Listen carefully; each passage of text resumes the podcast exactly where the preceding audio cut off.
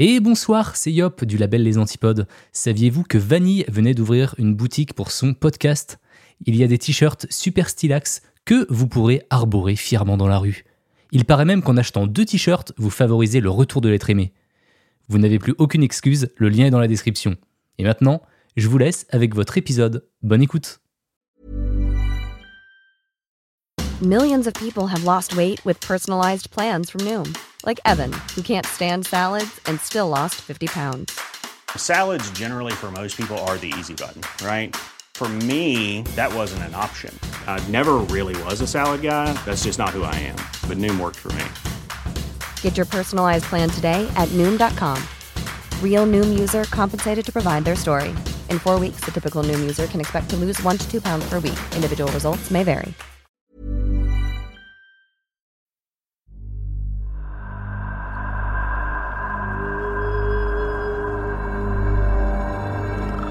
Vous Creepy.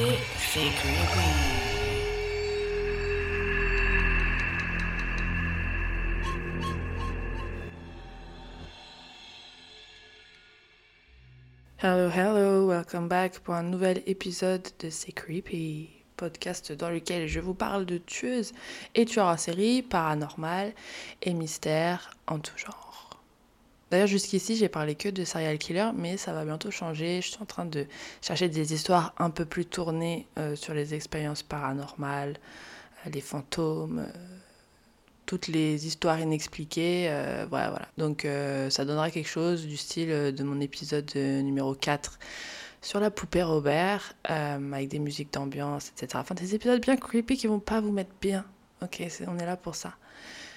D'ailleurs, je sais pas pourquoi vous l'avez booté un petit peu cet épisode euh, qui était un épisode spécial Halloween, donc j'avais mis le paquet. J'avais même changé mon générique au début pour faire une ambiance euh, creepy, plein de fées, euh, plein de. J'ai fait des voix même, j'ai fait des voix, s'il vous plaît, j'ai- j'ai imité une poupée possédée.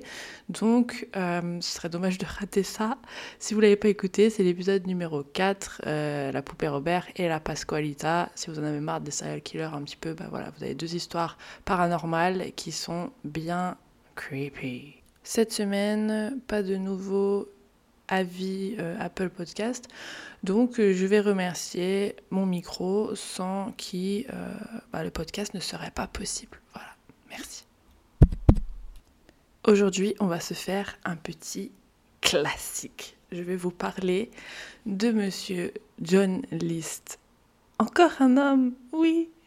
Alors je vous mens pas que dans mes premiers épisodes, j'essayais d'alterner homme-femme, homme-femme. Voilà, je sais pas trop pourquoi. Euh, un peu pour se dire qu'il y a autant d'hommes psychopathes que de femmes, mais j'ai l'impression que ce n'est pas la vérité parce que euh, bah, je tombe plus facilement quand je fais mes recherches sur des hommes euh, que sur des femmes. Et le niveau de creepy est toujours très élevé chez les hommes. Donc voilà.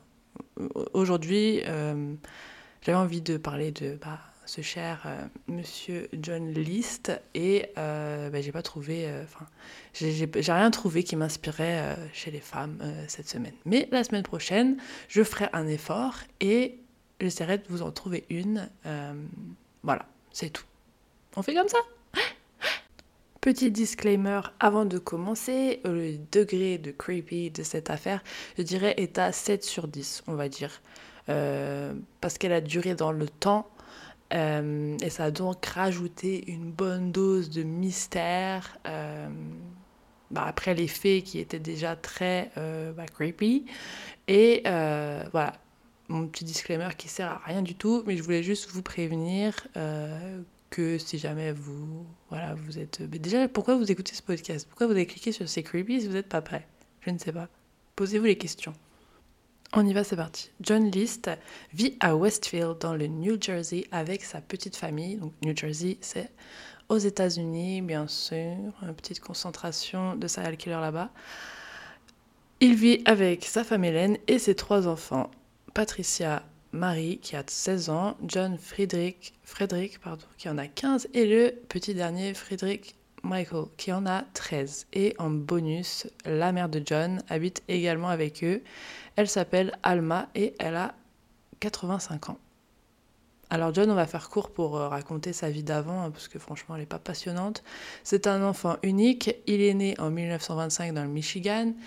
et grosso modo, il était technicien de laboratoire pendant la Seconde Guerre mondiale pour l'armée américaine.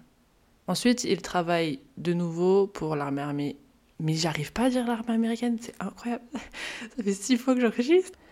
On recommence, il travaille à nouveau pour l'armée américaine pendant la guerre de Corée. Et en septembre 1951, il rencontre sa femme Hélène, qui est la veuve d'un officier mort au combat. Voilà, on a fait le tour. Je vous avais dit, c'est pas passionnant. Ah non, pas du tout. Il faut noter que John, c'est un luthérien très très religieux. Et il a été élevé par des parents germano-américains très stricts, voilà, à fond les ballons dans la religion, donc il est un petit peu, un petit peu trop obsédé, il prend vraiment tout au pied de la lettre. C'est pourquoi, trois mois plus tard, après avoir rencontré Hélène, il se marie en décembre 1951 parce qu'elle dira à John qu'elle est tombée enceinte. Comme il est très croyant, il est obligé, entre guillemets, de se marier avec elle. Euh, sauf que quelques mois plus tard, il se rend compte qu'elle n'est pas du tout enceinte. Donc il est dégoûté parce qu'il a l'impression que bah, il s'est marié avec Hélène pour rien. Donc voilà, c'est le grand amour. Et après, bon bah maintenant qu'ils sont ensemble, euh, voilà, ils auront trois enfants ensemble. Mais John, euh, bah, faut bien nourrir hein, sa famille, donc pour subvenir à leurs besoins, il se fait embaucher à droite à gauche en tant que comptable. Euh, j'ai oublié de le dire, hein, mais il a un master en comptabilité et il a d'ailleurs fait un petit peu comptable aussi euh, pendant son service euh, militaire. Mais sa carrière de comptable, elle marche pas terrible. Il se fait rapidement virer de tous ses tafs parce que en fait, c'est pas c'est pas qu'il est un mauvais comptable, hein, c'est un très bon comptable, mais les gens n'arrivent pas à le cerner. Donc, bah, il se fait virer tous les quatre matins. Et euh, j'imagine euh, aussi le fait qu'il soit euh, très religieux et très strict et qu'il fasse souvent des remarques assez gênantes, on verra ça plus tard, de par ses croyances. je pense que ben, c'est peut-être à cause de ça. Sinon, moi, je sais, je sais pas, j'ai pas trouvé de, de, raison particulière pour laquelle il se faisait virer. Il avait pas de, il faisait pas pipi dans des poubelles comme Robert Durst ou je ne sais quoi. Mais il est un petit peu. Euh, sa personnalité, elle ne plaît pas à tout le monde. La chance finit par lui sourire. Peut-être qu'il fait des efforts sur lui-même euh, au bout d'un moment, euh, parce qu'il est embauché comme vice-président d'une banque dans le New Jersey. Et il se dit cool, je vais pouvoir acheter la plus grande maison de la ville maintenant. Et il achète une maison de 19 chambres. Alors il roule pas sur l'or non plus, hein. il est obligé d'emprunter de l'argent à sa mère pour financer la maison. Et j'imagine qu'il la convainc euh, en lui proposant euh, d'emménager avec eux. En même temps, il y a 19 chambres, donc euh, si tu aides à payer la baraque, autant habiter dedans. Surtout qu'il n'y a pas vraiment de raison pour lesquelles ils achètent une maison de 19 chambres. Ils n'ont que 3 enfants et bah, il n'y a rien qui pourrait justifier d'avoir autant de pièces. Mais John dira plus tard que euh, c'est sa femme qui lui a dit de l'acheter, euh, qu'elle lui a mis la pression apparemment. Mais bon, est-ce qu'on le croit ou pas? Telle est la question. Moi, je le crois pas. C'est toi, John, qui a le chéquier. C'est toi qui achètes la maison. À tout le moment, tu as le droit de dire 19 chambres, c'est peut-être un peu too much. Surtout qu'il a fallu convaincre sa mère de 85 ans de lui prêter de l'argent pour cette maison et j'ai du mal à comprendre comment il a pu justifier l'achat. Après, la mère de John est apparemment très à fond sur son fils. Donc peut-être qu'au final c'était facile, hein, je sais pas, mais voilà. 19 chambres quand même. Est-ce que j'ai besoin de vous refaire le, le compte? Vas-y, on va le faire. 1, 2, 3, 4, 5, 6, 7, 8, 9, 10, 11, 12, 13, 14, 15. Et c'est pas tout. 16, 17. Et encore une, 18, 19. Rendez-vous compte. Pourquoi faire? Il y a littéralement rien dans les pièces. Il y a rien. Il y a des meubles par-ci par-là. Il y a la mère qui est logée au euh, troisième étage. Euh, on dirait que c'est un petit peu un, petit grenier qui a été aménagé pour elle. Enfin bref, elle prend, euh, ses quartiers tout en haut. Et mm, bah, les pièces, en général, il n'y a rien dedans. Enfin, il n'y a, a, pas grand-chose. Il n'y a pas beaucoup de meubles. vraiment, elle sert à rien. Ça sert à rien d'avoir une maison aussi grande. Bref. Ils s'installent tous ensemble au 431 Hillside Avenue dans la maison qu'ils baptisent Breeze Knoll. Alors je sais pas ce que ça veut dire. Ça veut rien dire du tout même. Euh, et voilà, la belle-mère est avec eux dans la grande maison. Et là, quelle surprise Leurs problèmes de couple ne font qu'empirer en présence euh, de la mère Alma. Enfin, de sa mère à lui, Alma. En plus de ça, en 1966, John est encore viré de son taf. Sauf que cette fois-ci, il ne dit rien à sa famille, il a trop honte. Donc tous les matins, il continue d'enfiler son costard cravate et il fait comme si de rien n'était. Il fait semblant d'aller au travail tous les jours. Il prend sa voiture, il se gare à la gare et euh, il prend les trains euh, bah, comme d'habitude, sauf que euh, il va pas très loin, il s'arrête dans une autre station et il passe le temps en lisant le journal ou alors, quand il en a, il passe des entretiens d'embauche. Mais vous imaginez bien que bah, ça va pas durer longtemps, cette situation. Il a plus d'argent et il fait rapidement faillite. Les comptes sont pas bons et ça commence à devenir chaud pour lui. John est dépassé également par les problèmes de sa femme qui est alcoolique et euh, atteinte de la syphilis qu'elle a contracté lors de son premier mariage et elle en est à un stade avancé de la maladie. Elle l'a caché pendant plus de 18 ans et elle s'est jamais fait soigner. Donc ça, plus son problème euh, d'alcool, euh, ça la ravage complètement. John dira qu'elle était assez difficile à gérer. Elle était souvent en colère, jalouse, voilà, enfin, elle était assez instable, selon lui. Et pour ajouter une couche, elle humilierait John en public devant les autres, voilà, en le comparant sans cesse à son premier mari. Donc John, il commence gentiment à péter un câble intérieurement et il se pose pour réfléchir à une solution. Alors les amis, on parle pas de solution genre euh, je cherche un autre taf, hein, on cherche une solution plutôt euh, comment en finir. Et euh, il pense au suicide, sauf que bah, c'est pas possible parce que ce serait péché pour lui, sa religion l'interdit. Et il finirait aux enfers directs.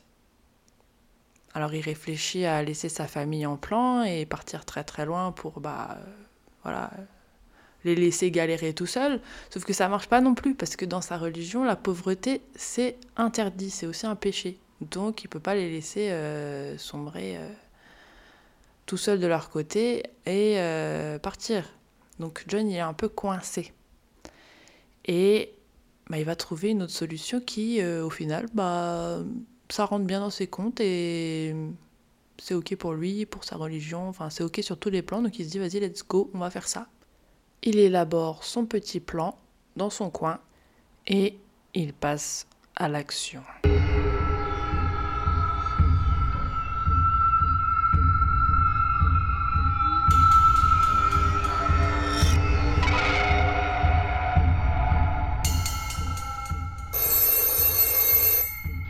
Oui, bonjour, je vous appelle parce que ça fait plusieurs semaines que les voisins mettent la musique à fond et ils laissent la lumière allumée nuit et jour, donc c'est un peu gênant. Est-ce que vous pourriez aller voir ce qui se passe? Ils habitent au 431 Hillside Avenue. La police se rend alors à la maison des listes et il sonne. Pas de réponse. Personne ne vient ouvrir. La police décide donc de rentrer par une fenêtre. Il fait très froid dans la maison et il constate que le thermostat est réglé sur 10 degrés. Des gens sont allongés par terre sur des sacs de couchage. Alors le policier leur demande de bien vouloir se lever. Personne ne bouge. C'est parce qu'ils sont morts. Le corps d'Hélène et des trois adolescents sont étalés sur des sacs de couchage sans vie. La police commence à faire le tour de la grande maison. Ils montent à l'étage. Ils avancent doucement, ouvrent les portes une par une. Il y a 19 chambres quand même euh, à parcourir. Et ils sont pas sereins parce qu'à chaque fois qu'ils ouvrent une porte, euh, ils savent pas sur quoi ils vont tomber. Et en plus de ça, encore pire, ils savent pas si le tueur est toujours sur les lieux, caché quelque part dans la maison, en train d'attendre euh, pour leur sauter dessus. Au troisième étage, ils trouvent le corps de la grand-mère, Alma. Le chien de la famille, lui, il reste introuvable. Quand ils finissent le tour de la maison, ils se rendent à l'évidence, euh, il manque le père. Où est-il? Et surtout, qu'est-ce qui s'est passé? Eh bien, le 9 novembre 1971, John, âgé de 46 ans, se réveille et il attend que ses enfants partent à l'école pour aller préparer, pas le petit déjeuner, mais son arme à feu.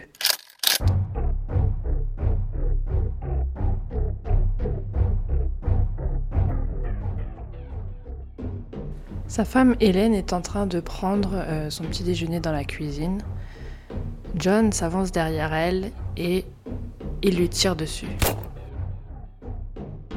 Il se rend ensuite au troisième étage, là où se trouve sa mère, qui s'apprête elle aussi à prendre son petit déjeuner. Elle lui dit tout de suite, avant même un bonjour, C'était quoi ce bruit? John lui répond, C'était rien, t'inquiète. Et il lui tire une balle juste au-dessus de l'œil gauche. John doit maintenant tout nettoyer avant que ses enfants ne rentrent de l'école parce qu'il ne veut pas qu'ils voient les corps, bien sûr, pas pour les préserver. Euh, de la scène, mais parce que eux aussi ils veulent les prendre par surprise. Ils traînent le corps de sa femme dans la salle de bal, parce qu'ils ont une salle de bal. John passe la serpillière. Il ne s'attendait pas du tout à ce qu'il y ait autant de sang. C'est pas moi qui le dis, c'est lui. Il est un peu déçu parce que euh, il pensait qu'il y aurait un peu plus de cerveau éclaté, mais euh, non, il doit juste ramasser quelques dents. Il dit qu'il n'a aucun remords à ce moment-là, qu'il est bien déterminé à tuer les enfants également quand ils vont rentrer, qu'il était obligé de finir le travail parce que les enfants ne supporteraient pas de vivre euh, avec euh, la mort de leur mère et de leur grand-mère sur la conscience. Donc il veut leur éviter ce chagrin. Comme c'est gentil. John les attend donc sagement à la maison. Puis sa fille arrive.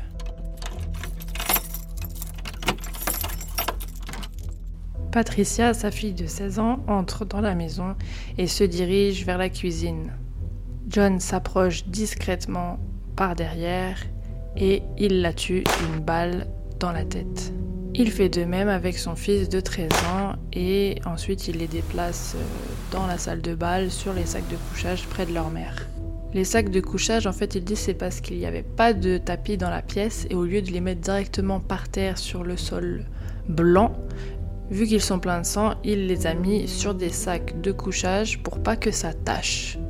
Quelle belle attention pour le sol. Après ça, il se fait un petit sandwich parce que tuer sa femme, sa mère et ses deux enfants, ça creuse. Mais il en manque un à l'appel, son fils de 15 ans, John Jr., qui a un match de foot de prévu ce jour-là. John n'a pas envie de l'attendre, alors il sort, il passe à la banque et clôture tous leurs comptes, d'abord le sien et ensuite celui de sa mère dont au passage il retire tout l'argent, puis il se rend directement au lycée de son fils, pose ses fesses dans les gradins et assiste à ce qui sera son dernier match de foot.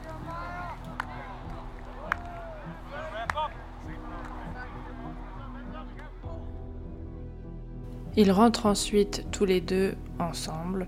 Son fils a à peine le temps de poser son sac de sport sur le comptoir de la cuisine que son père lui tire dans le dos. Malheureusement, ça ne le tue pas sur le coup parce que John Jr. Euh, il s'est rendu compte que son père allait lui tirer dessus. Donc du coup, il s'est retourné un petit peu et il a commencé à se euh, débattre. Il essaye de s'enfuir, de s'échapper, mais son père euh, le rattrape et lui tire une dizaine de fois dessus jusqu'à ce qu'il soit sûr qu'il est bien mort. John fera un commentaire là-dessus d'ailleurs, il affirmera dans une interview qu'aucun d'eux n'a souffert, à part peut-être le dernier, mais qu'il s'était assuré de faire ça bien euh, pour qu'il ne souffre pas. Et il rajoute en rigolant euh, J'ai de la compassion.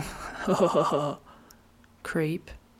Donc maintenant qu'il a tué tout le monde, il dit qu'il se sent soulagé, il peut enfin se détendre. Bien sûr, il nettoie tout et il dit que maintenant, euh, c'était beaucoup plus facile pour lui de se détendre et de pouvoir se faire un petit repas qu'il a mangé dans la même pièce où il a tué toute sa famille.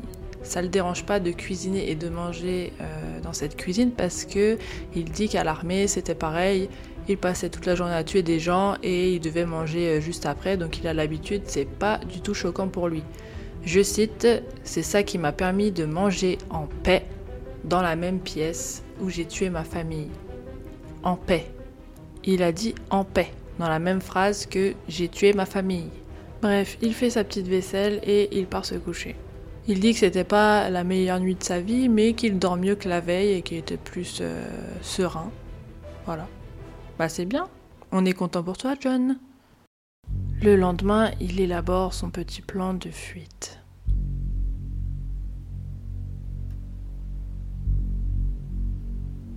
Donc ce qu'il fait, c'est qu'il baisse la température de la maison. Il règle le thermostat sur 10 degrés afin de préserver les corps, que l'odeur n'attire pas l'attention. Et il se dit qu'il va laisser les lumières allumées pour donner l'impression qu'il y a du monde à toute heure. Petit bonus, il se dit qu'il va mettre la radio sur la chaîne musique classique à fond comme ça, vraiment, si on s'approche de la maison, on ne peut rien soupçonner, il y a de la lumière, il y a de la musique, tout va bien. Et aussi, un petit détail pas cramé du tout, il se découpe de toutes les photos de famille dans la maison. Avant de partir, il écrit une lettre à son pasteur pour lui expliquer que c'était la seule solution viable. Enfin viable, pas tellement, vu qu'il a fallu que 5 personnes meurent, en tout cas viable pour lui, c'était de tuer sa famille afin que, bah, de un, il ne tombe pas dans la pauvreté, et de deux, qu'ils puissent tous se retrouver au paradis, lui y compris. Il indique aussi qu'il veut préserver leur âme de l'année 1971 parce qu'il ne veut pas que ses enfants grandissent dans ce monde perverti et en les tuant, il les épargne. Sa fille en plus avait annoncé vouloir devenir comédienne et alors là euh, pour lui c'était la fin du monde. Euh, c'était un métier de charlatan donc il préfère la tuer plutôt qu'elle devienne actrice. Il écrit aussi que sa mère Alma est au troisième, qu'il n'a pas pu la déplacer parce qu'elle était trop lourde à descendre donc il l'a laissée là-haut. Et c'est seulement un mois plus tard, le 7 décembre, que les corps et la lettre sont retrouvés par la police. Personne ne se rend compte qu'ils sont morts parce que la famille, elle n'était pas très sociale.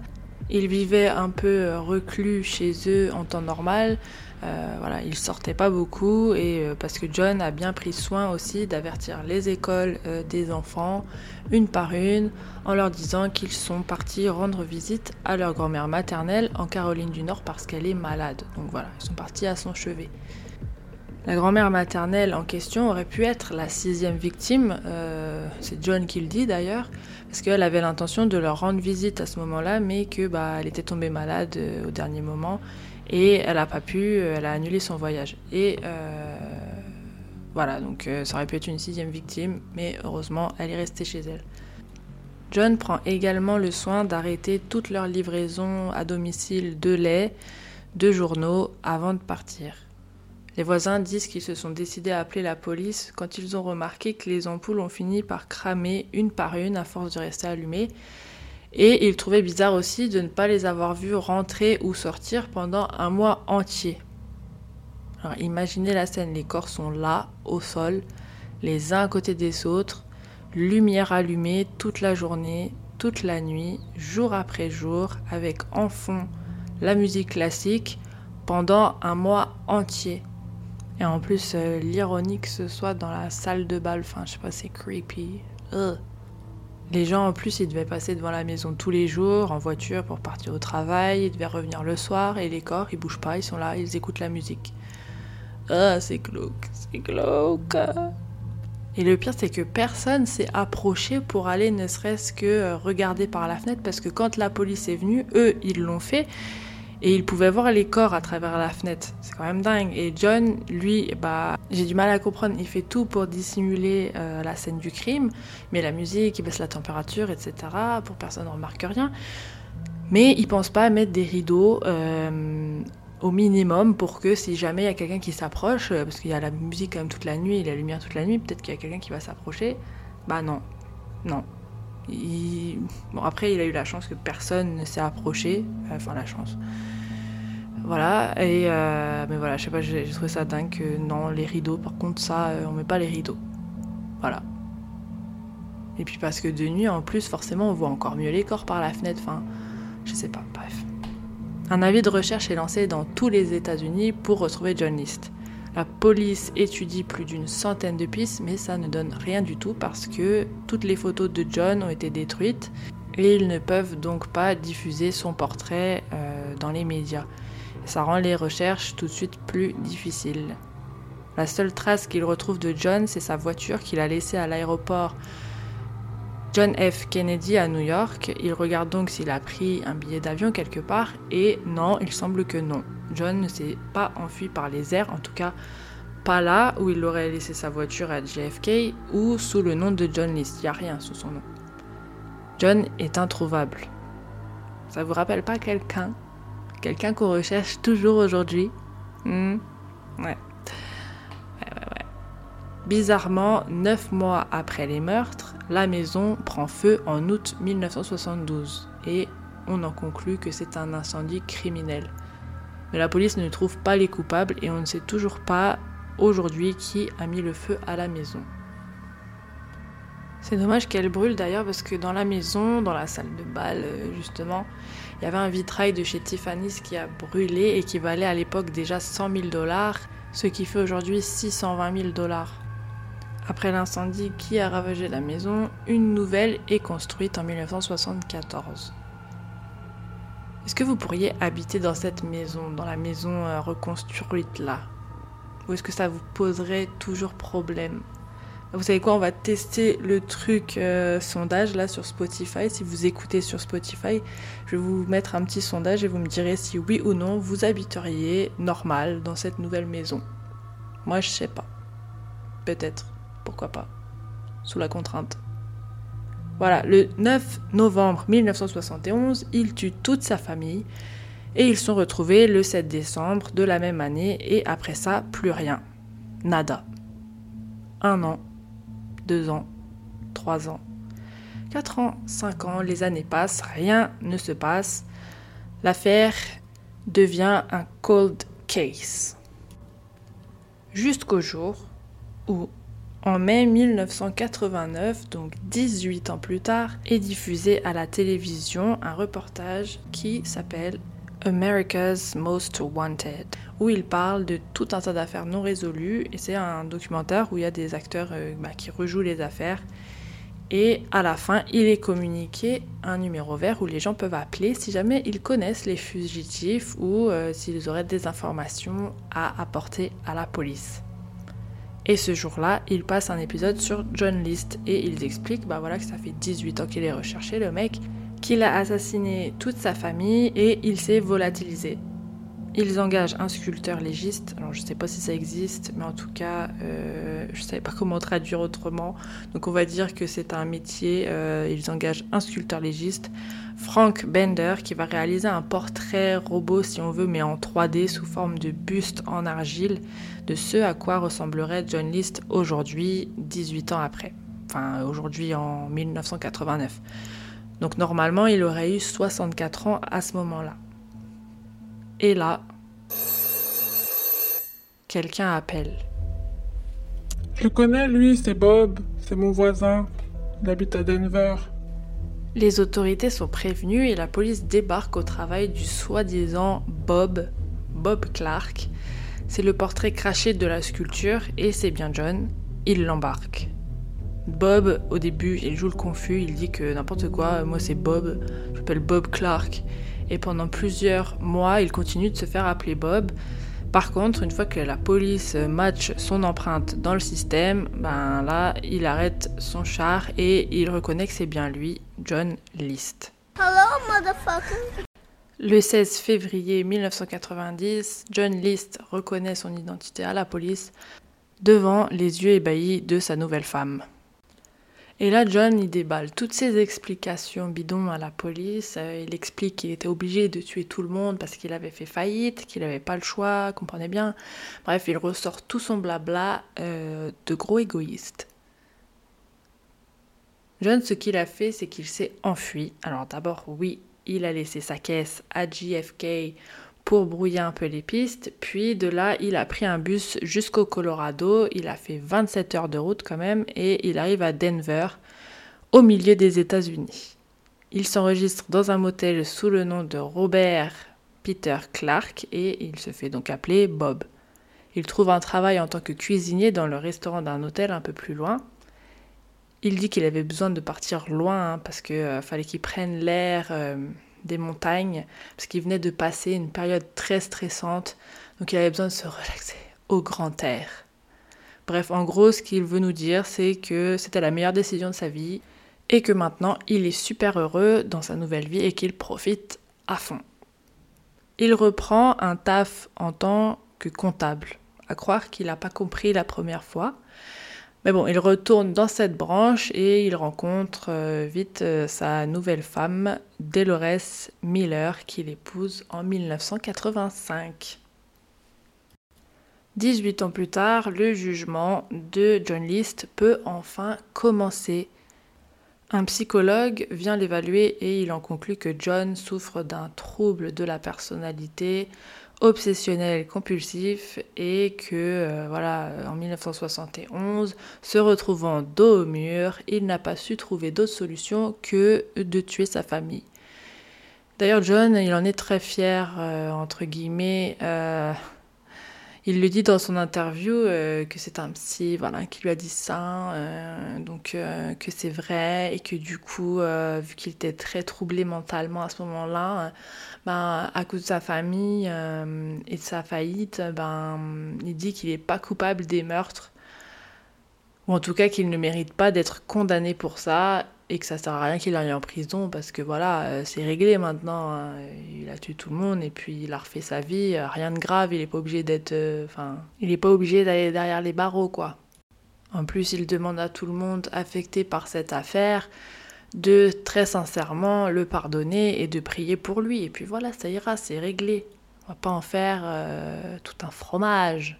Son blabla n'impressionne pas du tout le juge et le 12 avril 1990, il est condamné pour les meurtres avec préméditation de sa femme Hélène, de sa mère Alma, de sa fille Patricia, de son fils John Frederick et de son autre fils Frederick Michael. Il est condamné à l'équivalent de 5 vies de perpétuité qu'il doit effectuer consécutivement les States, ils sont chauds avec leur sentence. Hein. Euh, je trouve que c'est très euh, poétique. Enfin, c'est sympathique à entendre. On se dit que la justice est rendue. Du coup, je ne sais pas si ce que je dis est très compréhensible. Mais au lieu de dire, euh, John, vous pourrirez en prison pendant 25 ans pour avoir tué 5 personnes, les Américains, eux, ils disent, John, vous pourrirez en prison pendant les 5 vies qu'auraient dû vivre vos victimes, donc pendant 500 ans. Et je trouve que c'est stylé j'ai un peu abusé sur les 500 ans, hein, mais on se comprend. Bien sûr, c'est impossible de faire 500 ans de prison, mais juste de le dire comme ça, sous cette forme, je trouve que c'est bien. Au moins, euh, les victimes, elles comptent pas comme euh, en France où euh, on leur fait une réduction à la caisse. Plus il y a de victimes, carrément, comme si c'est pardonnable, voilà, effaçable d'avoir enlevé sa vie à quelqu'un, et on lui donne juste, voilà, un petit combiné de 15, 24 euh, ans, alors qu'une vie entière, c'est euh, plus de 80 euh, ans normalement, quand même. Donc je vois pas pourquoi quelqu'un irait pas lui-même jusqu'à la fin de sa vie en prison. Enfin bref. En quelque sorte, on redonne le droit aux tueurs de vivre normalement au bout de quelques années, alors que eux, ils ont littéralement enterré quelqu'un pour toujours et il n'y a pas de liberté conditionnelle ou sortie, euh, comment on dit, de sortie euh, prématurée du côté du cimetière. Tu y es, tu y restes. Enfin bref, on va pas polémiquer là-dessus plus longtemps, je trouve ça un petit peu bizarre, c'est tout. John fait appel car il dit qu'il souffrait de PTSD, syndrome post-traumatique, à cause de son service militaire. Et il rajoute même que la confession qu'il a fait à son pasteur dans la lettre et qu'il a laissée sur la scène du crime, euh, c'est pas recevable. En tout cas, ça devrait pas l'être parce que c'est une lettre confidentielle qu'il a écrite à son pasteur et que bah voilà, ça relève du secret euh, pastoral, enfin je sais pas comment on peut dire. Et le juge, encore une fois, il dit Nope. Liste va donc direct à la case prison pour commencer sa peine de 500 ans. Et malheureusement, Ou heureusement, euh, je ne sais pas trop lequel choisir, il meurt des suites d'une pneumonie alors qu'il avait 82 ans le 21 mars 2008 dans le New Jersey. Voilà, c'est la fin. C'était le cas très creepy de John List qui a fait euh, beaucoup penser à Xavier Dupont de Ligonnès. Je voulais d'ailleurs en parler de, cette affaire, mais elle est tellement complexe, il y a tellement d'informations que je ne sais pas si j'en serais capable euh, là en deux jours, euh, comme je fais là, euh, pour écrire mon podcast. Et puis aussi, il y a beaucoup de gens qui la connaissent déjà, enfin vous la connaissez déjà sûrement, voilà, donc je ne sais pas. Fun fact, quand la police a lancé l'avis de recherche pour John après avoir découvert les corps et que ça faisait la une des journaux aux États-Unis, Xavier Dupont de Ligonnès, il était aux États-Unis à ce moment-là. Donc, il a sûrement dû en entendre parler.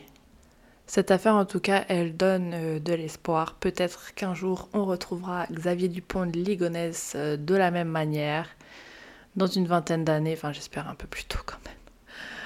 D'ailleurs, c'est ce qui a failli se passer quand ils ont sorti un documentaire sur Netflix, euh, je crois que c'était l'année dernière, il me semble, je sais plus, qui s'appelle Unsolved Mysteries. Et euh, c'est une série où voilà, ça parle de mystères euh, non résolus. Et euh, bah, il, traite plusieurs, plusieurs affaires. C'est une petite série. Et dedans, il y a un épisode sur Xavier Dupont de Ligonnès. Et jusque-là, les Américains, ils ne le connaissaient pas trop.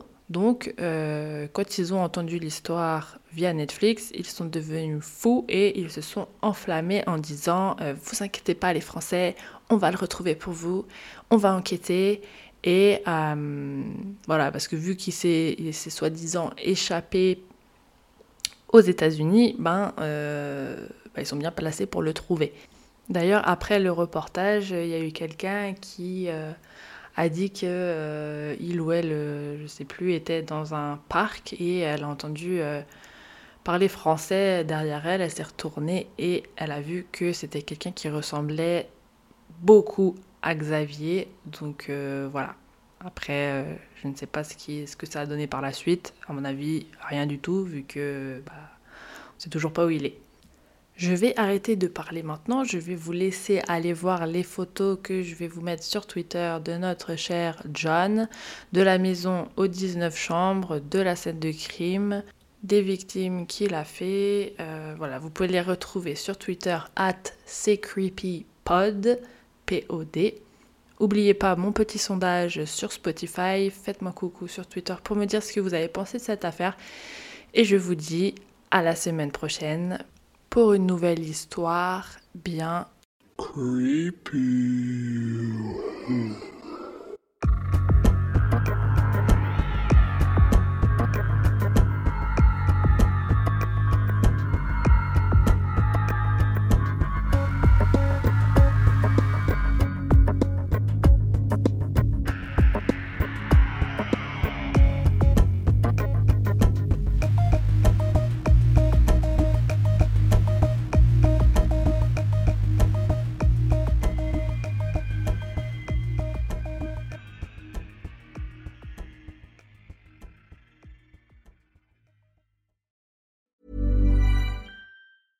Hey, it's Paige DeSorbo from Giggly Squad. High quality fashion without the price tag. Say hello to Quince.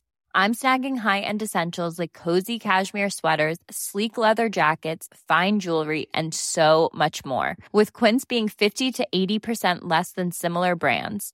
And they partner with factories that prioritize safe, ethical, and responsible manufacturing. I love that. Luxury quality within reach. Go to quince.com slash style to get free shipping and 365 day returns on your next order. quince.com slash style. T'es encore là? Envie d'écouter plus d'épisodes de C'est Creepy?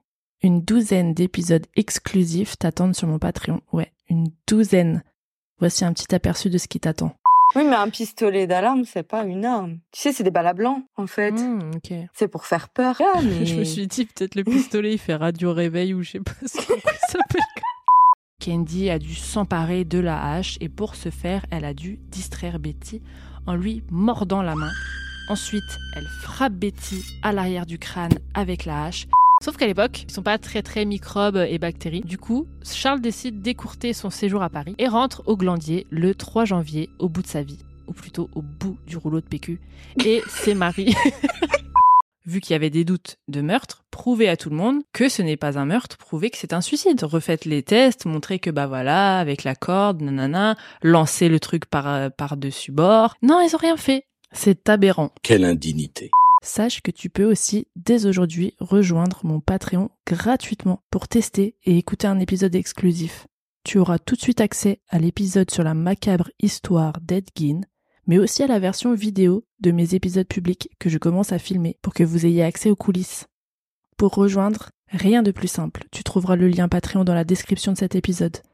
À tout de suite pour plus d'histoires bien Creepy.